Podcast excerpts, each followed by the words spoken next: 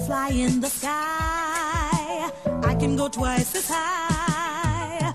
Take a look, it's in a book, a reading rainbow.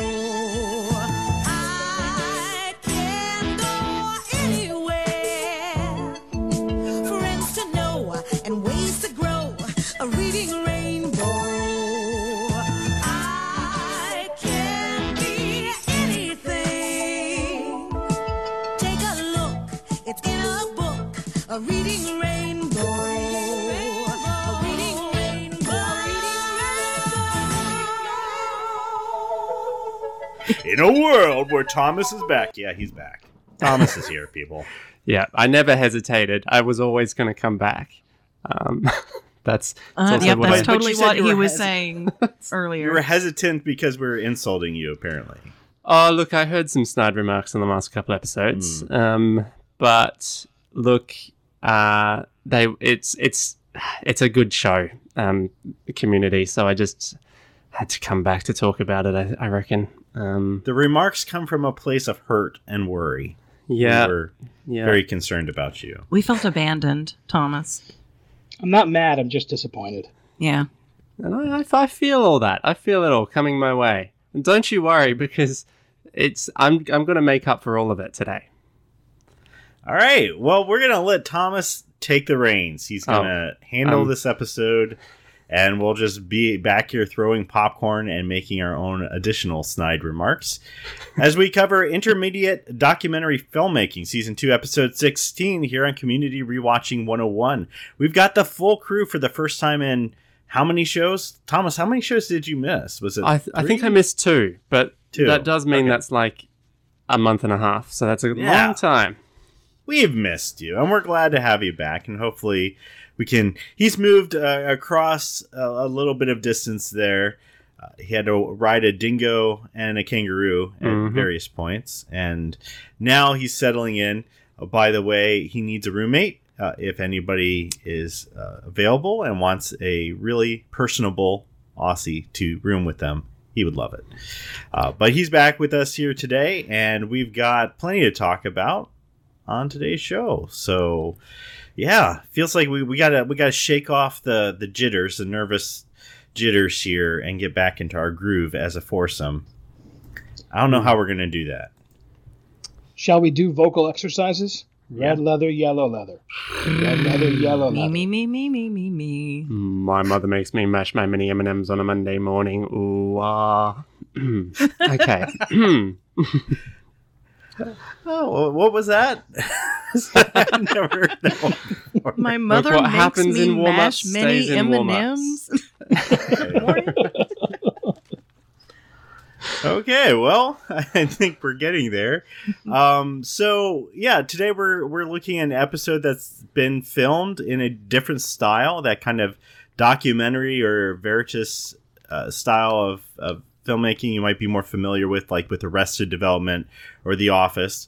And I was wanted to ask our team here, what is your favorite either documentary or docu type show, even a sitcom? Like this style of filmmaking, which what, what do you like the best?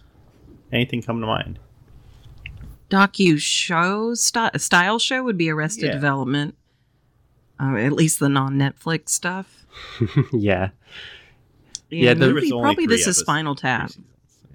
Was it They'd have to three seasons? Yeah, three seasons of it. Yeah, And then I don't even I forget how many more they did, but they did a heap more, didn't they? It, it kind of yeah, it kept going. it was a slow realization of this is very different now. I don't know. Mm-hmm. I don't like it. Send me back. Send me back Yeah. to 2003. Yeah. Uh, Al, you got any examples that spring to mind? Yeah, I, I have two, and I'm wrestling over them, to be honest. Uh, forever, uh, uh, my favorite documentary has been uh, The King of Kong, A Fistful of Quarters. Yes. And I, there's a review about that up on the Mutant Reviewers site, so go track that down. plug plug.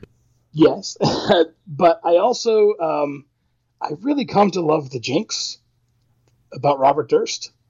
Oh yeah, yeah, yeah. That's that Oh, one's just- amazing. Ah, It yeah, that one was that. just oh, it's so good. Don't look up anything about it, just watch it. yeah.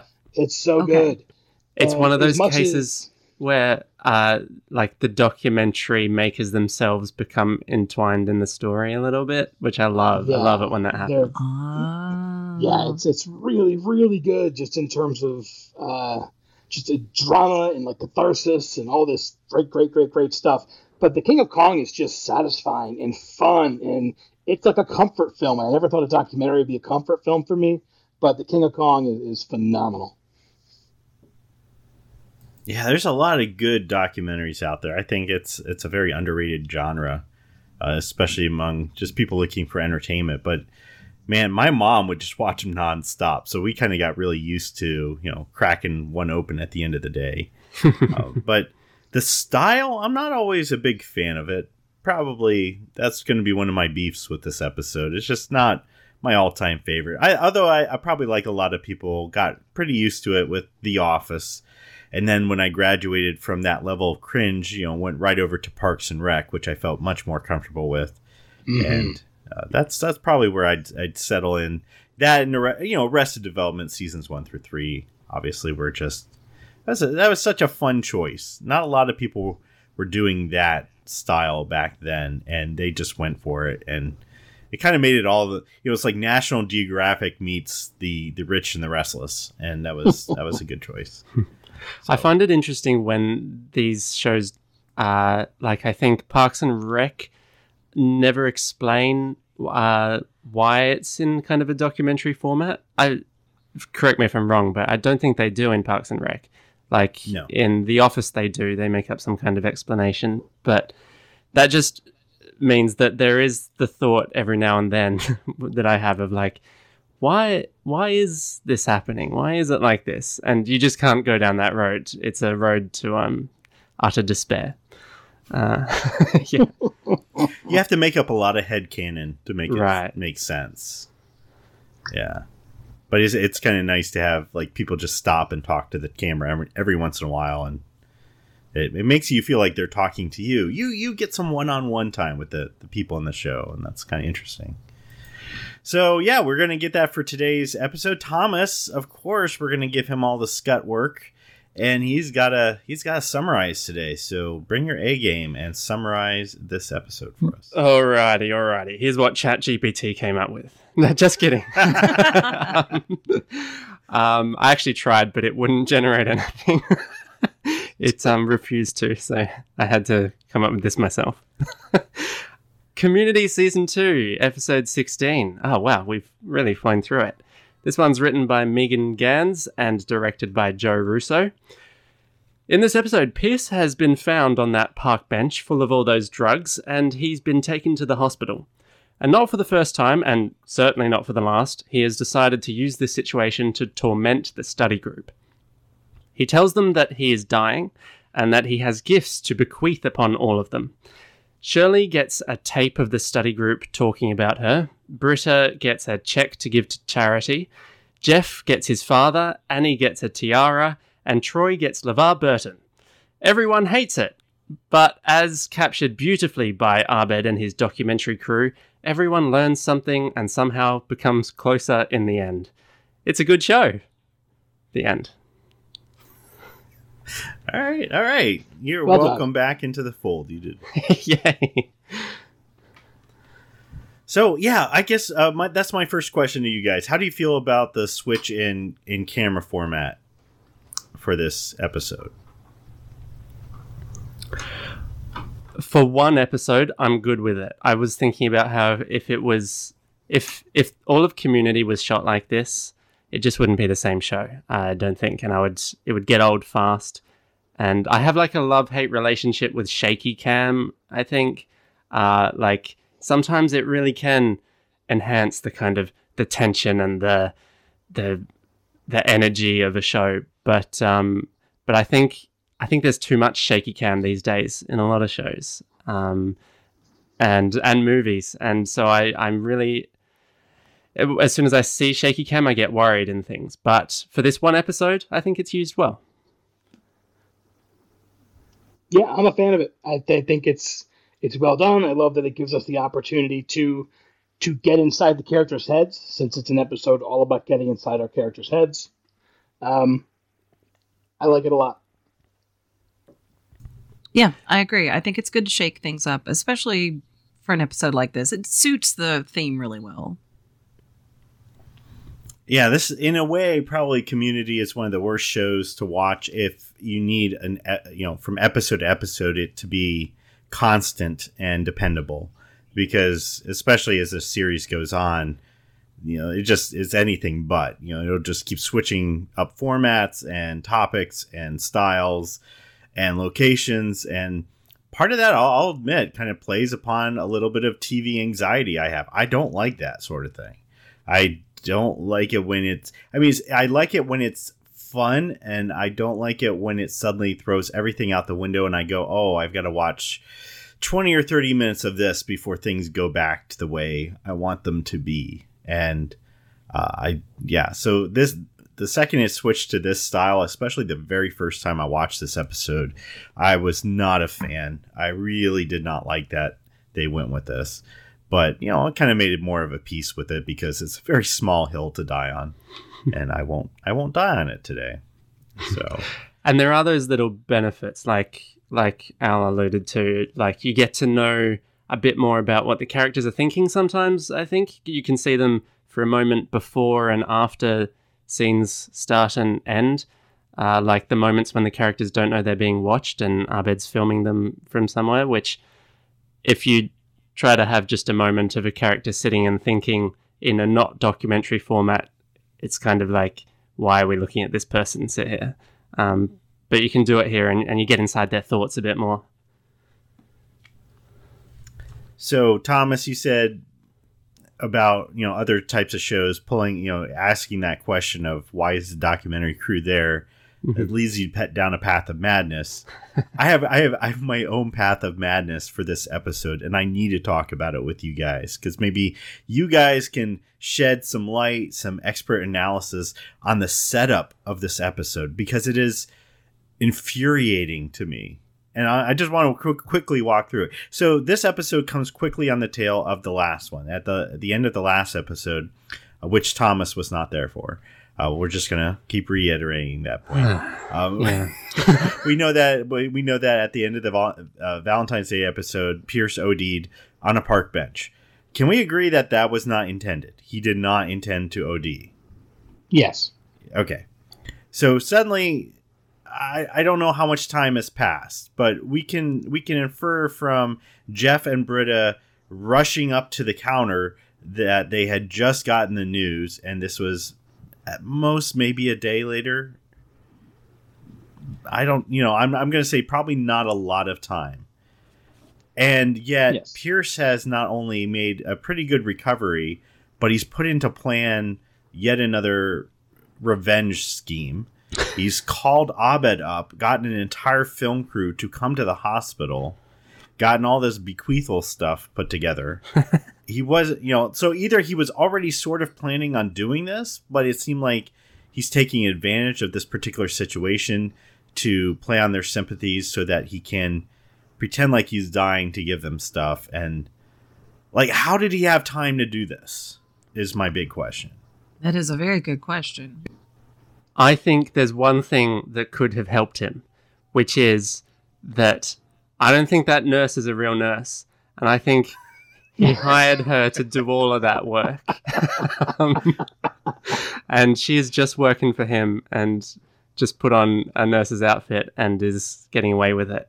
Um, so she, he quickly got her, and she got she was tasked with hiring Abed and setting all up the setting up all the bequeathals.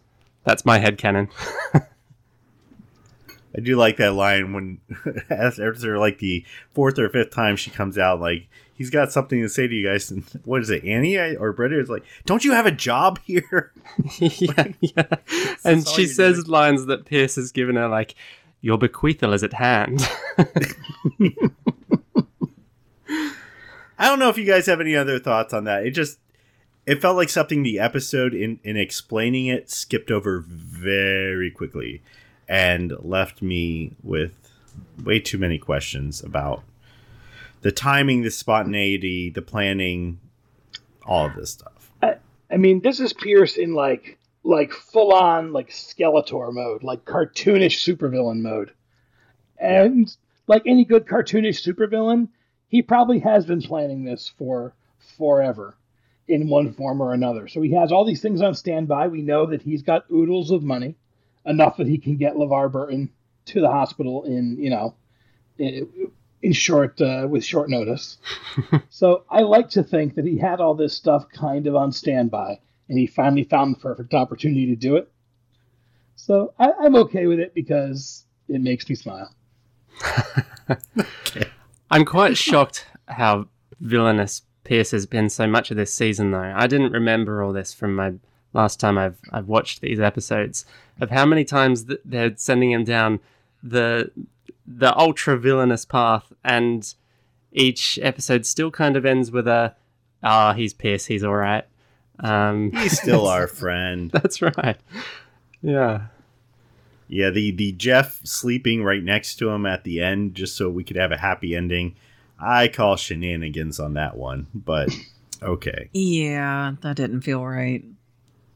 You guys didn't buy Abed's explanation about how just you film a bunch of random stuff and send it to some music and it makes it feel like there's a connection there, and so that's how you can end your documentary. No. Okay, I have two more questions about the setup, and then I truly will let it go. Uh, question number two: Why isn't Abed being included in the revenge scheme? I really, I really thought that he was going, like Pierce was going to turn this whole filmmaking thing around on Abed, so he would be punishing Abed in some way, shape, or form. Hmm. Abed's not his favorite. That's Annie. We established that. So why does Abed get off the hook here? That's a good question. Yeah, I can't answer that question. Okay. Well, if I have to headcanon it, and I'm going to try, Okay, please. Pierce doesn't get Abed, so he doesn't quite know how to get in his brain. But he does know that this is going to be a lot better if he can watch it back later and laugh at how we got over on everybody. So rather than try and figure out the guy that he can't figure out, let's just make him into a tool for me. Hmm, I like that. All right, Mr. Smarty Pants. So then why did Abed agree to do this? Especially as it goes along and he knows that Pierce is pulling bad things on everybody. Why didn't why didn't Abed just pack it up and go like you're being a jerk. I'm not doing this. I mean, Well, maybe it was seen- a passion for filming something like this. Yeah. I think Yeah, that's we- what we have to kind of go with. Yeah. We've seen him get wrapped up in the director role before. yeah. It was kind of nice to see in that one brief shot that it's not just Abed, he's got his little crew there. Is it Pablo? Paulo? Uh, pa- Pavel? Pa- Pavel? Pavel? Pavel? Something like that, yeah. And Garrett. Oh Uh, yeah, it's Garrett. too yeah, it's too bad they didn't have lines, but it was nice to see like he, he travels with his little posse here. Yeah. So Mm. all right, well I asked my all my dumb questions at the start, so I'll, I'll throw it to you guys. What do you want to talk about for this episode? What really stuck out at you?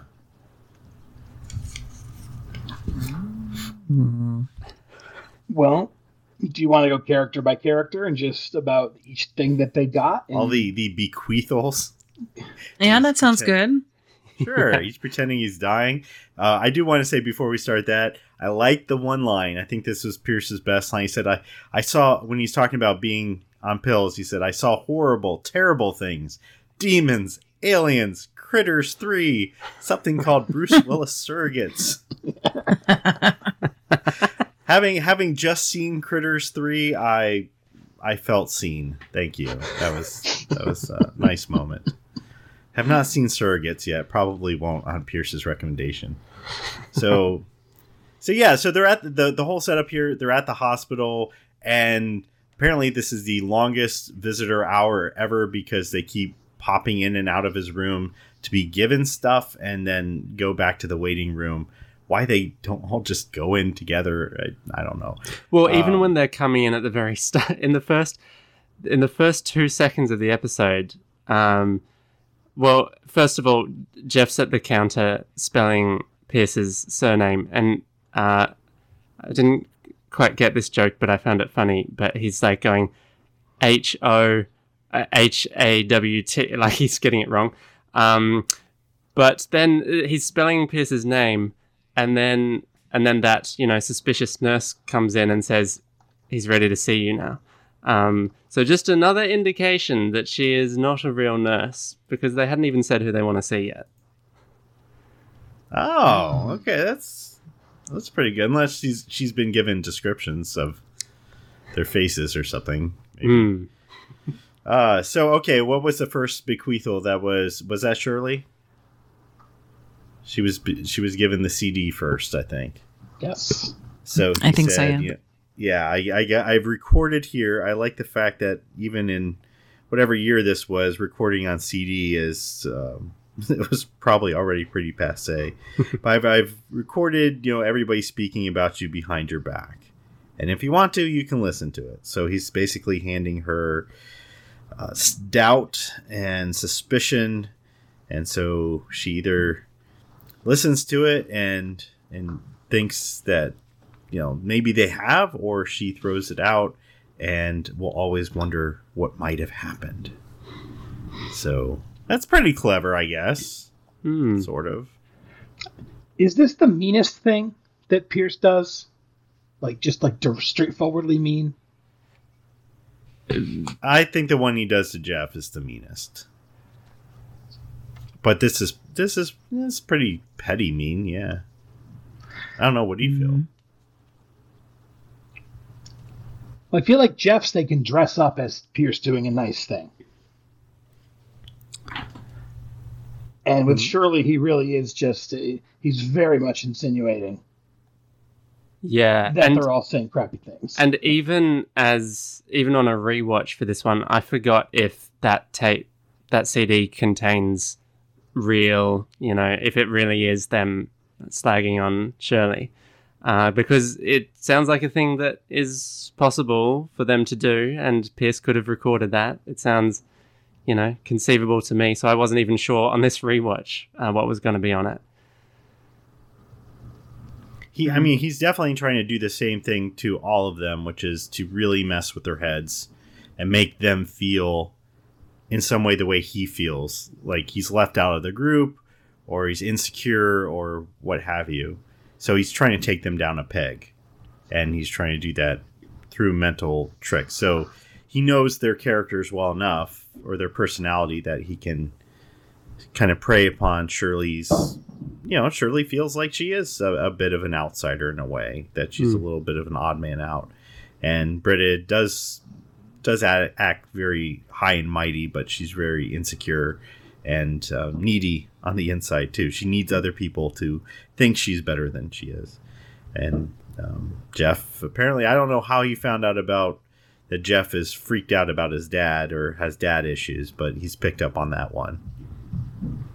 So he's yeah, he's kind of making the rounds there.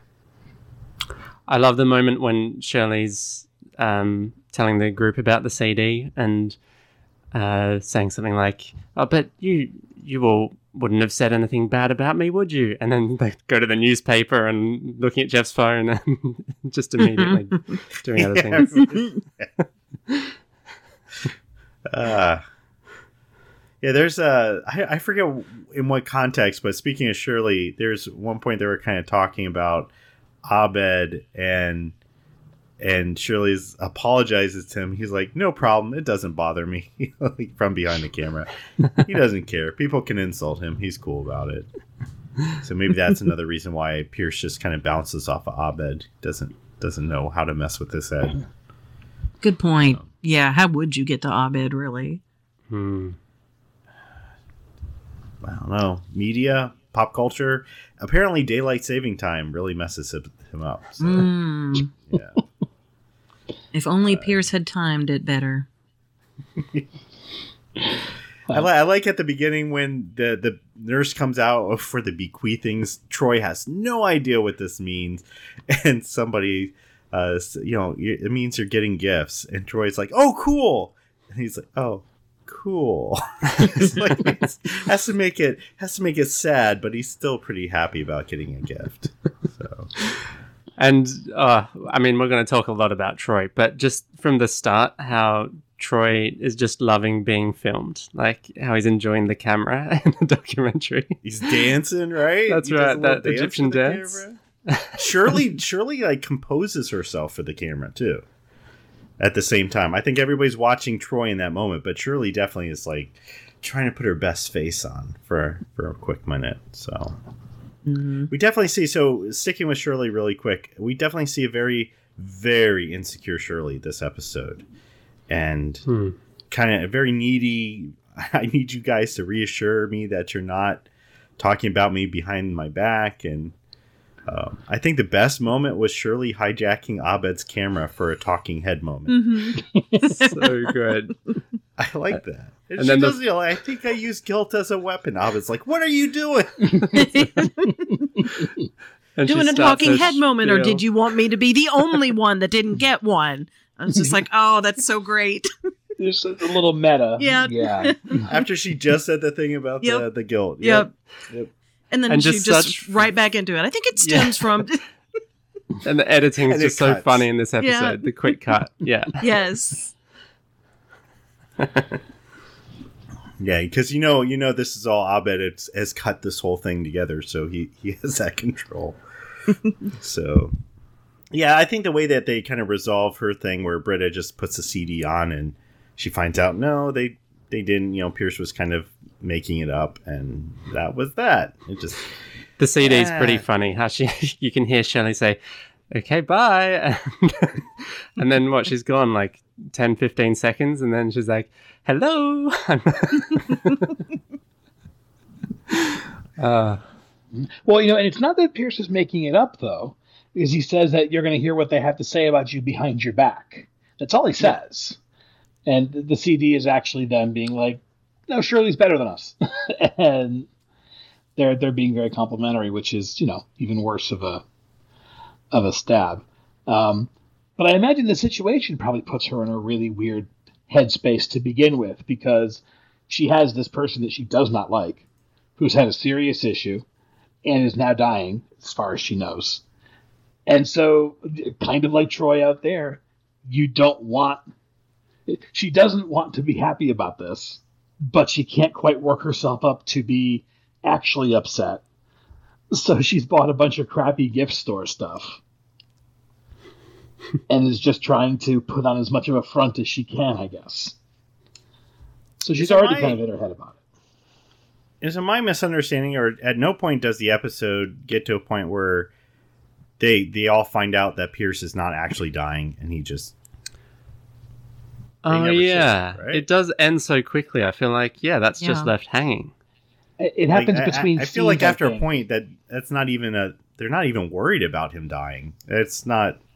I never got that feeling from any of them that they think this is really truly Pierce's last day. I think they kind of catch on pretty quickly that Pierce is messing with everybody, and that maybe just. I don't know why they continue to stick around. Maybe for the free gifts, Mm-hmm. but uh, you know, I, I would think at that point they should have just wised up and left the hospital, and that would have been their best revenge. But yeah. So that brings us to our second person, which is Britta. I think Britta, at least in my head, gets MVP of this episode. So many great Britta moments, Uh, starting with the nurse coming out saying Mr. Hawthorne is re- requesting sour face. Britta's face in that moment is so Yeah. because she does look sa- really sour. Mhm. And then she comes in and she's like, knock, knock. And he says, Is that you, Death? It's Britta. Yeah. Isn't that a callback to where she, she was ranting? She's like, knock, knock. is that. Who is it? It's Britta. Oh, I thought it was cancer. Oh, no. Or something like that. Oh that. yeah, yeah, that's right. I right. remember that. Yeah. All right, so so Pierce actually seems like he gives Britta a really cool thing: a blank check for ten thousand dollars. She can address it to any charity of her choice or even herself. So kind of kind of making her choose. Uh, she could have, of course, you know, just cashed the check and then given half to charity and half to herself. But Mhm. she's, uh, as we established, not a very good with her money. So And Well, I like I really- the fact that she uh, admits, like, it's because the cameras are on her that she had to do the right thing. If they weren't, maybe she wouldn't. Maybe she'd keep the money. And it's that, that, well, it's just playing with that interesting documentary idea in itself that people are different when they're being filmed um, and they act differently. Yeah. Yeah. Well, and Britta has this this streak of like performative activism in her. That's, you know, it, it, it's more there to a greater or lesser extent depending on the episode, but you know, I think that that's uh, he's really just just pushing into that so hard. He he gives her directions, which is I love it. it just subtly, it says like, "Here's a blank check for ten thousand dollars. You can give it to any charity you want." Beat, beat, beat. She's thinking about charities or you could just give it to yourself, whatever. and, and just I I love I love I, I love Pierce in this episode. I love the way that he manipulates, and it's such a perfect way to set her up to make sure she knows what the right thing, quote unquote, right thing is to do, before reminding her what the other side of the coin could be. Yeah, and that really gets in her head because she's she's in this huge crisis for the rest of the episode, mulling over what she's going to do with this, knowing that the camera's on her, and yeah. Although, let back up really quick. Great, great Britta line when she goes, "Do you know what Dylan Thomas said about death?" And Pierce's like, "No, tell me." Okay, bluff called. she just goes on. she was predicting that nobody would want to hear it, but she would look good by preparing a quote. I love. Yeah. I don't know why that's so dumb, but I love that it's very, very Britta.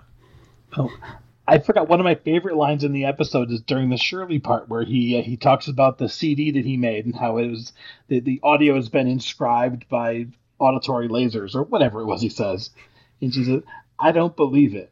He says, "No, I didn't think so either. It sounded like science fiction." But beautiful. Pearson is his technology, right? It's. I Yeah, find it easy to forget how rich Pierce is too. But ten thousand dollars just for this um, uh, like little vengeance kind of torment bit is uh pretty hefty. Yeah. On top of everything else he did too. It's wild. Yeah, I mean, how private much is- hotel- Yeah, LeVar Burton getting. That's right. Very good and question. private ho- hospital suite and his own nursery, and Mm-hmm. you know, and uh, instantly he's no longer addicted to pills. This never gets mentioned again. There's no rehab. He's just Really? he's fine now. Huh. Well, thank goodness for that. Yeah, sitcoms. Crisis averted. yeah, That's what happens, just like real life.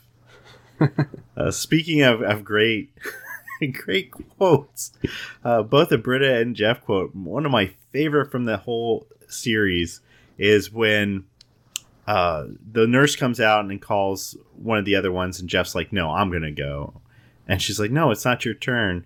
Uh, I have to stop. you can't do it." And he says, "Or what? You'll do twice as much work as a doctor for half the pay." And he walks right past her, Thank you. And she goes, "Yeah, that. Thank you." and then Britta, Britta says, "Well, that was a compliment. It's, it was a, a compliment that sounded like an insult. You see what I did there? That was a ex- explain a brag. With the smug look on her face too, as she said oh. that. Explain a brag. Oh my ah. goodness, I want to use that. I don't know how, but I will. That was an explain a brag. Yes, This she episode's so full of zingers. She's so hip oh. in her head. That's brilliant. I love the bit just in the waiting room too with Annie. It just has a little line where she's like, oh, "People shouldn't die in the same place as People magazines do." Yeah, I love that one. I love that one. I had that one down. yeah. Uh, and Pierce, if we're doing lines, uh, Pierce said, I like he said, I never held grudges. My father did. I always hated him for that. I missed that one. That's Oh, me too. Good That's one. clever. That's a good, yeah, yeah. So yeah, she yeah she ends up what writing ten thousand to the Red Cross and yeah, that, there's that. Uh, so yeah, Jeff comes in. You can see the skepticism on his face right away. Like he, he he instantly calls out Pierce. I know what you're doing. You're messing with everybody, but I'll hear what you have to say. And Pierce claims to have found Jeff's dad, his estranged dad, and is bringing him to the hospital so that Jeff can have it out with his dad. And Jeff's uh, not really buying that. He just kind of walks out. He's like, okay, whatever. Which I think is, is probably an appropriate response Mhm. to to that. Hmm. Um, And in later, yeah, uh, in that scene, I love the detail of um, Pierce turning on the fireplace on the TV, uh, which is just such another another really gimmicky technology dad tech kind of thing to do. villain, you know. yeah, villains. Yeah. But then he comes in back in later and he starts realizing maybe Pierce is doing something and like gives a very terrifying speech. Mhm. Like if, I love it.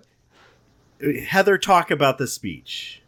It, it's sort of like like did Taken come out before or after this? Because if it came out after, I can definitely see how it was inspired. Because holy crap, I totally believe when Jeff leaves the room after saying those things to Pierce, Pierce panickingly picking up the phone and dialing, Yeah. which is weird because I imagine that he's canceling whatever he had planned, but then later on, he's still messing with him doing that. So I didn't.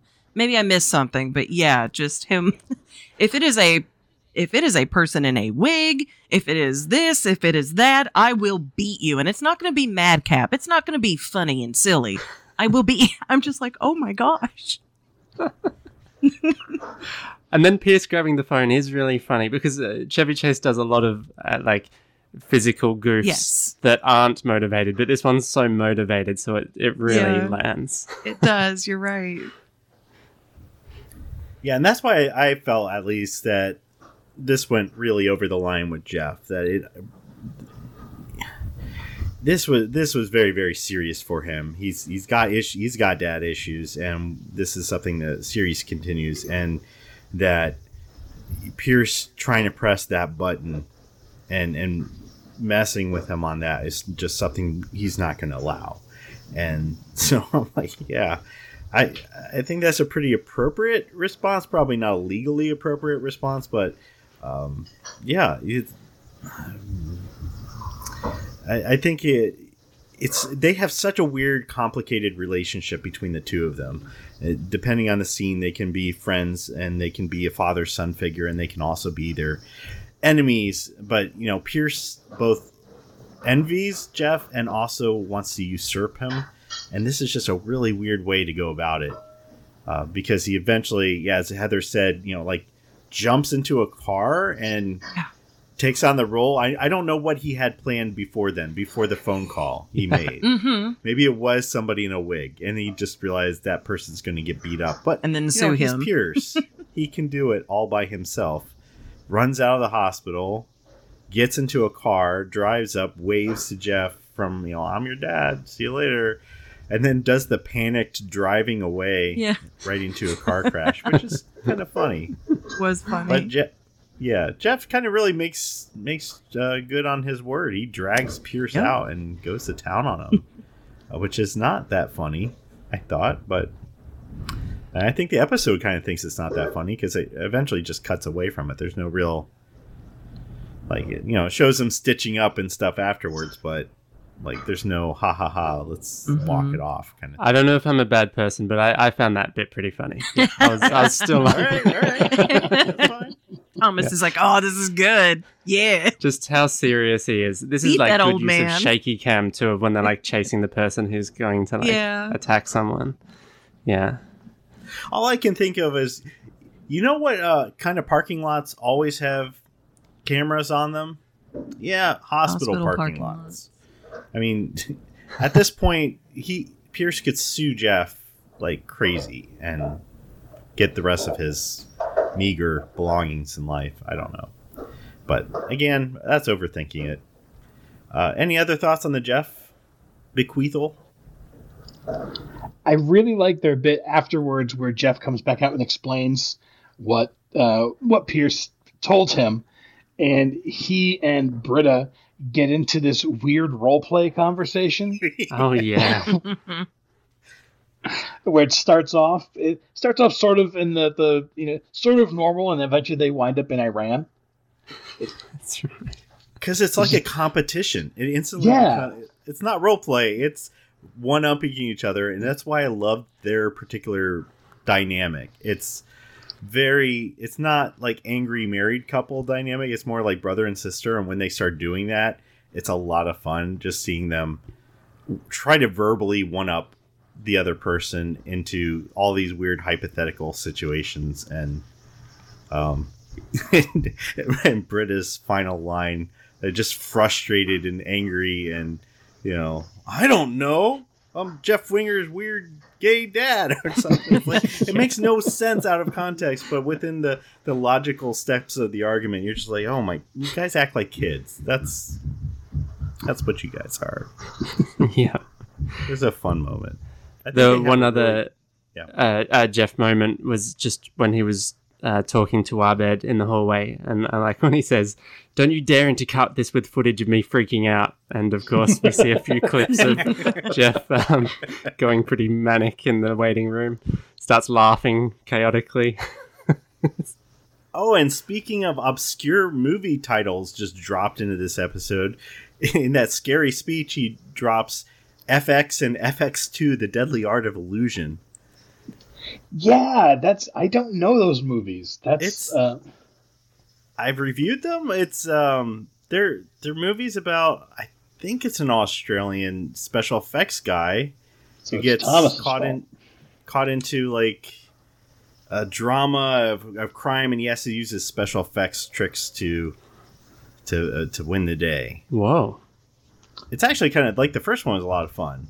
The second one is just fun to say the name of it. FX2, the Deadly Art of That's how sequels tend to be. So Annie, Annie's one is kind of short. She gets a tiara. She spends a lot of time over analyzing what it may mean, and really, what it means is Pierce likes her. The end. Hmm. I wonder what it Now, was did that- worth. Was it, yeah, really valuable? Yeah, they're, they're real diamonds, right? yeah, guess so. She could have moved out of her horrible apartment. Yeah. so that's real. kind of yeah, that's kind of painful, tragic. Yeah. Uh, I, I don't know. Any other thoughts on Annie? Heather, you're so quiet. You're thinking about the tiara. I know. I am thinking about the tiara. I'm sitting here going, that thing looked like it was bought at a dollar store. I just couldn't take it seriously.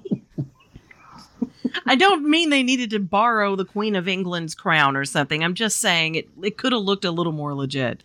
I'm done now. Sorry, I was just distracted.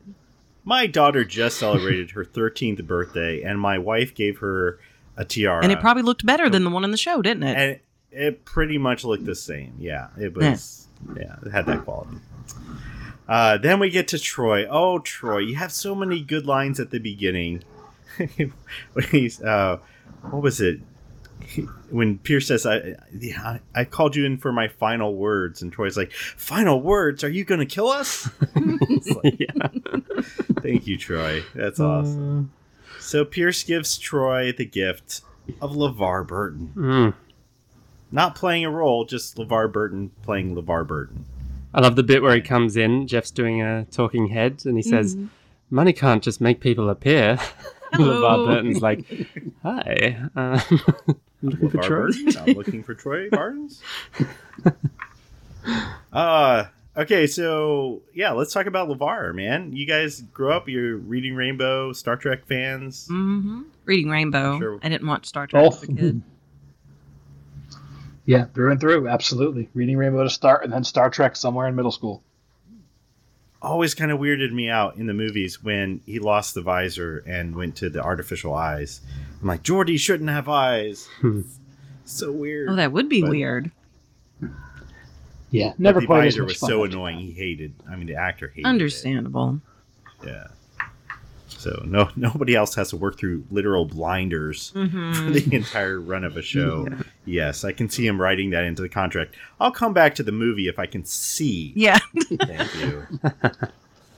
But Uh, so yeah, Levar Levar shows up. Uh, Troy loves Levar Burton, but does not want to meet him. yeah. And apparently that he made that mistake of saying that to Pierce, and Pierce tucked that little nugget into his into his brain. So because you don't want to meet your heroes, you might disappoint them. That's the whole logic there. You can't Troy- disappoint the picture. yeah, disappointing. Oh, that scene in the cafeteria is my favorite part of the episode, hands down.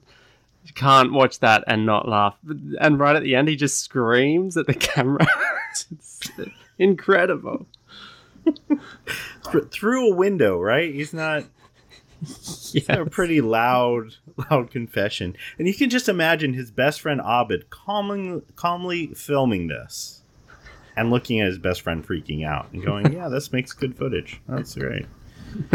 so yeah, Troy. Um, other than that freak out, he locks up, and that's a brilliant move on the part of the show writers to take your verbally very funny character and pretty much just bench him for the rest of the episode in this state of wide eyes and just not reacting to anything because he's so terrified that LeVar Burton is there or overwhelmed or whatever it might be. The faces he- he's it- making, though, are definitely making up for the ver- the lack of verbal Yes. communication. Hmm. because it's a little funny at first and then after a while it just becomes more and more funny like when they're having that dinner at the end and LeVar Burton's just like helping himself to to Troy's food and just keeps trying to do this one-sided conversation and Troy's just staring Well, more fish for Kunta. yeah. There's also the bit of Troy uh, singing in the bathroom, and it turns into crying. Oh yeah, set phasers to love me. yeah, the uh the the what did you say, Sat phasers to To love me. To love me. phasers to love me.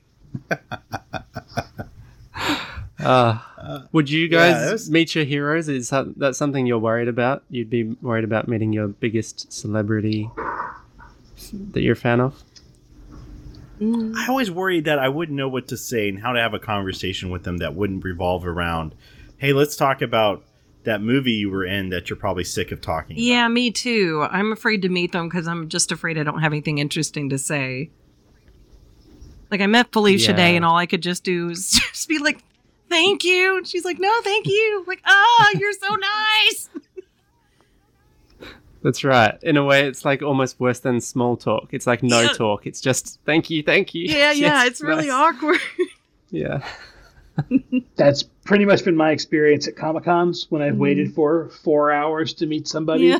and then I get up there and I literally have nothing to say to them. Mhm, Um, mhm. Yep, that's Hulk Hogan, Michelle Forbes, Felicia Day. Yep, I had nothing to say to any of them. Although at least with Hulk Hogan, I got a cool picture. Nice. Unfortunately, he's a terrible person, but still. Oh. Um, Yeah. yeah. I uh, I've run into that just enough times to realize, you know what? I don't think I need to meet those people anymore. Yeah, it's okay. yeah. So I got a, I actually got to meet a Star Trek actor a couple years ago uh, through my journalistic work at Massively, Hmm. and um, teenage me would have been so excited.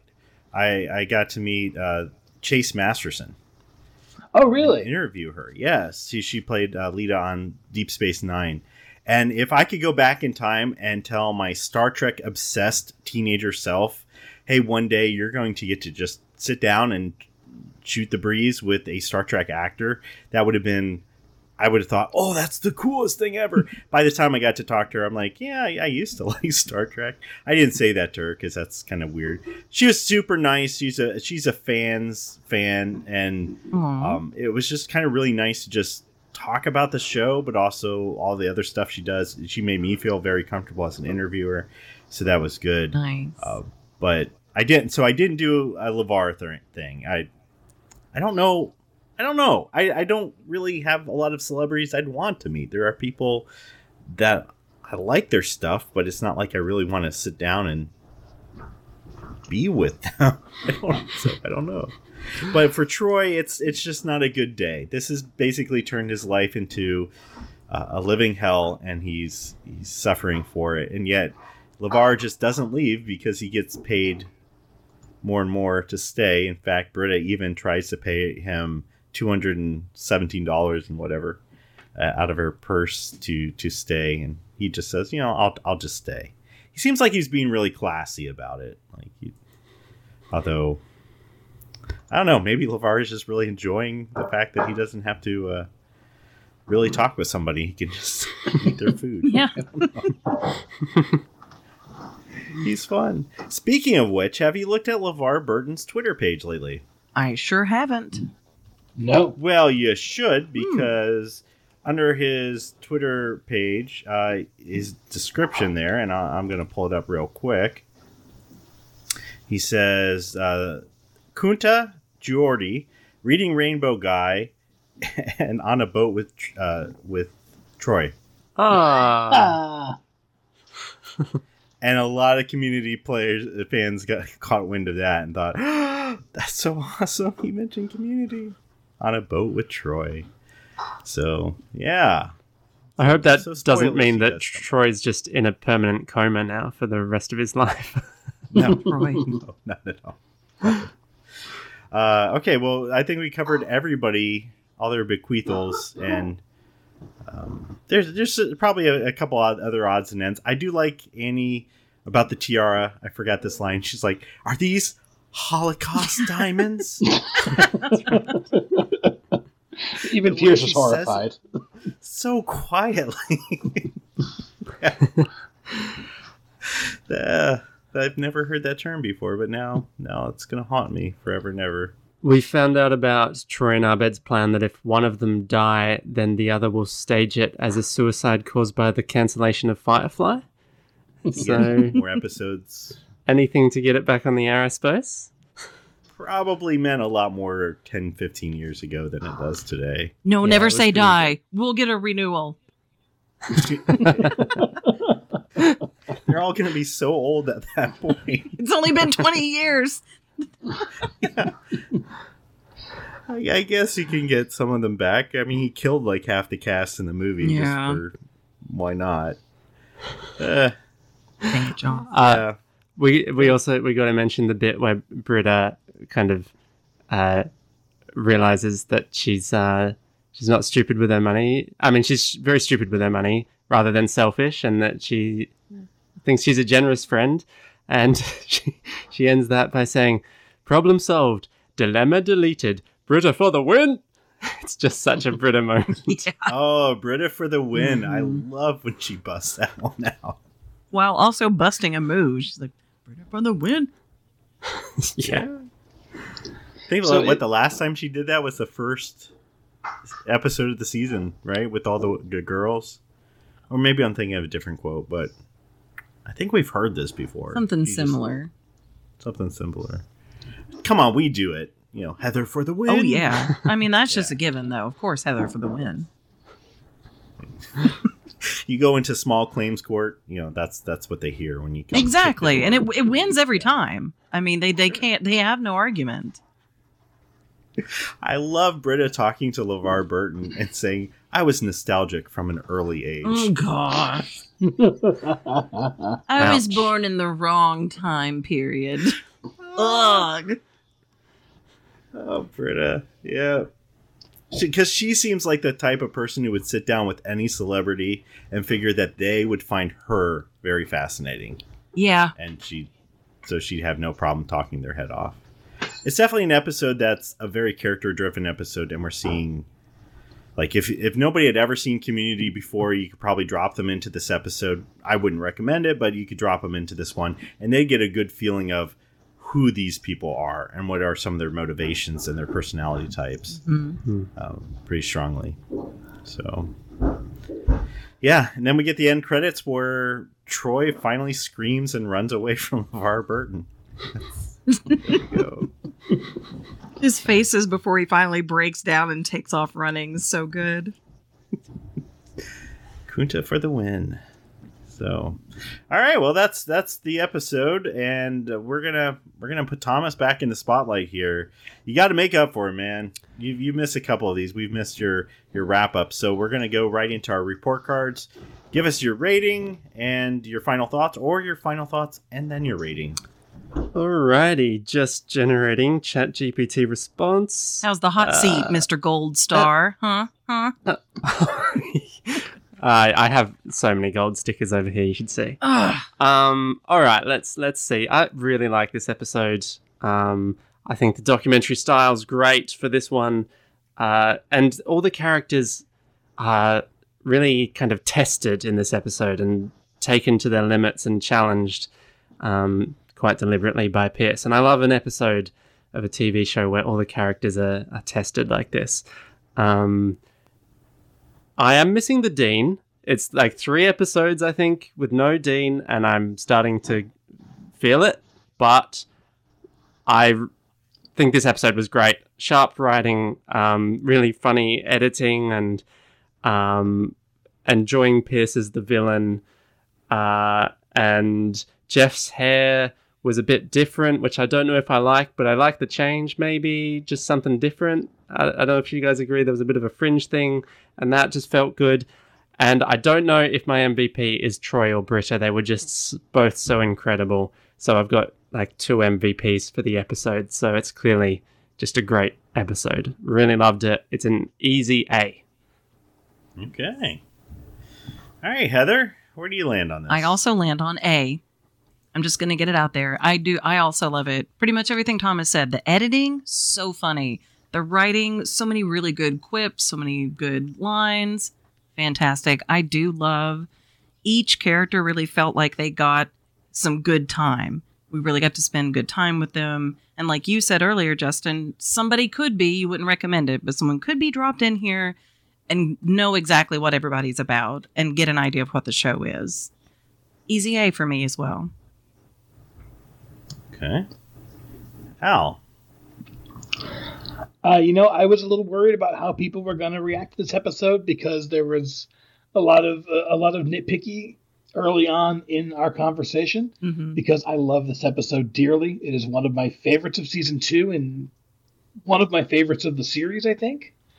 Um, I think it's so funny. I love how centered it is on character. You couldn't do this episode in a show that did not have as well defined characters as Community does.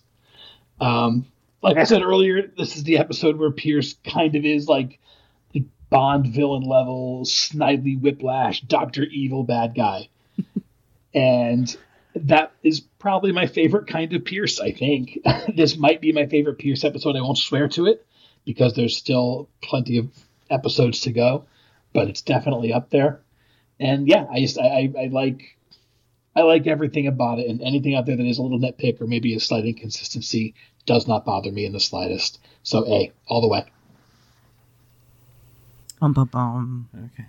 Yeah, this is gonna this is gonna put me in an awkward spot. Um, I came to it expecting to give it a D. Uh, because Wow. I've, Ooh, I've almost never liked this episode in my memory. Uh, I've watched the whole series. uh, I, I, and this is not bragging. I'm just for for numerical sake.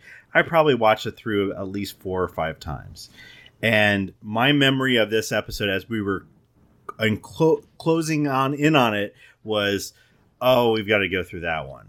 Oh, I d- really didn't like that episode.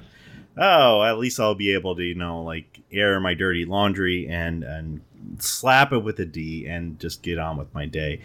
I'm gonna give it a C, and this is why I think it did redeem itself uh, in on a rewatch when we really sat down and just kind of weighed the pros and cons. I think there are some significant cons in this episode, and not just the the plot. I think the plot is very slapdash, thrown together, does not make any sort of sense once you start to examine it under scrutiny. I also really feel like we're just treading over the same exact ground we've done in this season. Pierce is really bad. He's enacting revenge on people, but they're going to be hurt for a while and they're going to have it out with them, but then there's going to be an artificial happy ending. We've done this and we're going to keep doing it. Thank you, season two, because you can't think of anything else to do. It's one of my big gripes with this season. Season one, my big gripe was the love triangle. Didn't work. Season two was they didn't really pace Pierce's journey very well. They almost instantly took him to full fledged evil by the Dungeons and Dragons episode and didn't know how to back him off from that. And so now it's just like, oh, he's still evil, but for whatever reason, they're hanging out with him. It makes no sense. Um, I think it, it's nice that we do get a the whole ensemble. I think Abed, this is something that the show does a lot where they do these weird episodes and they sort of push Abed to the side because he doesn't quite fit in to whatever format they're doing. Dungeons and Dragons episode, we're going to push him over here and make him the game master. So he doesn't have to deal with the drama of the table. He can be aloof from it. Now we're giving him a camera so he can be, yeah, that's kind of his character, but it also feels like it's an easy let him off the hook. Um, and also take him out of the, the camera like we don't get to see Abed except for one or two quick bits, and that's you know we didn't talk about that, but we certainly did not talk about Abed this episode because Abed's not really in this episode. He's his presence is, but he's not.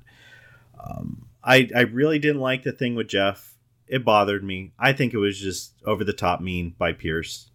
I think it's like if if you knew somebody was really upset about a divorce or something, and you tried to use that against them, or somebody you know had problems with estranged parents and you were deliberately using that as part of your weird revenge scheme we would not be friends anymore. We would not be talking. I would definitely would not be sleeping by your bed a, a scene later. Um, so yeah.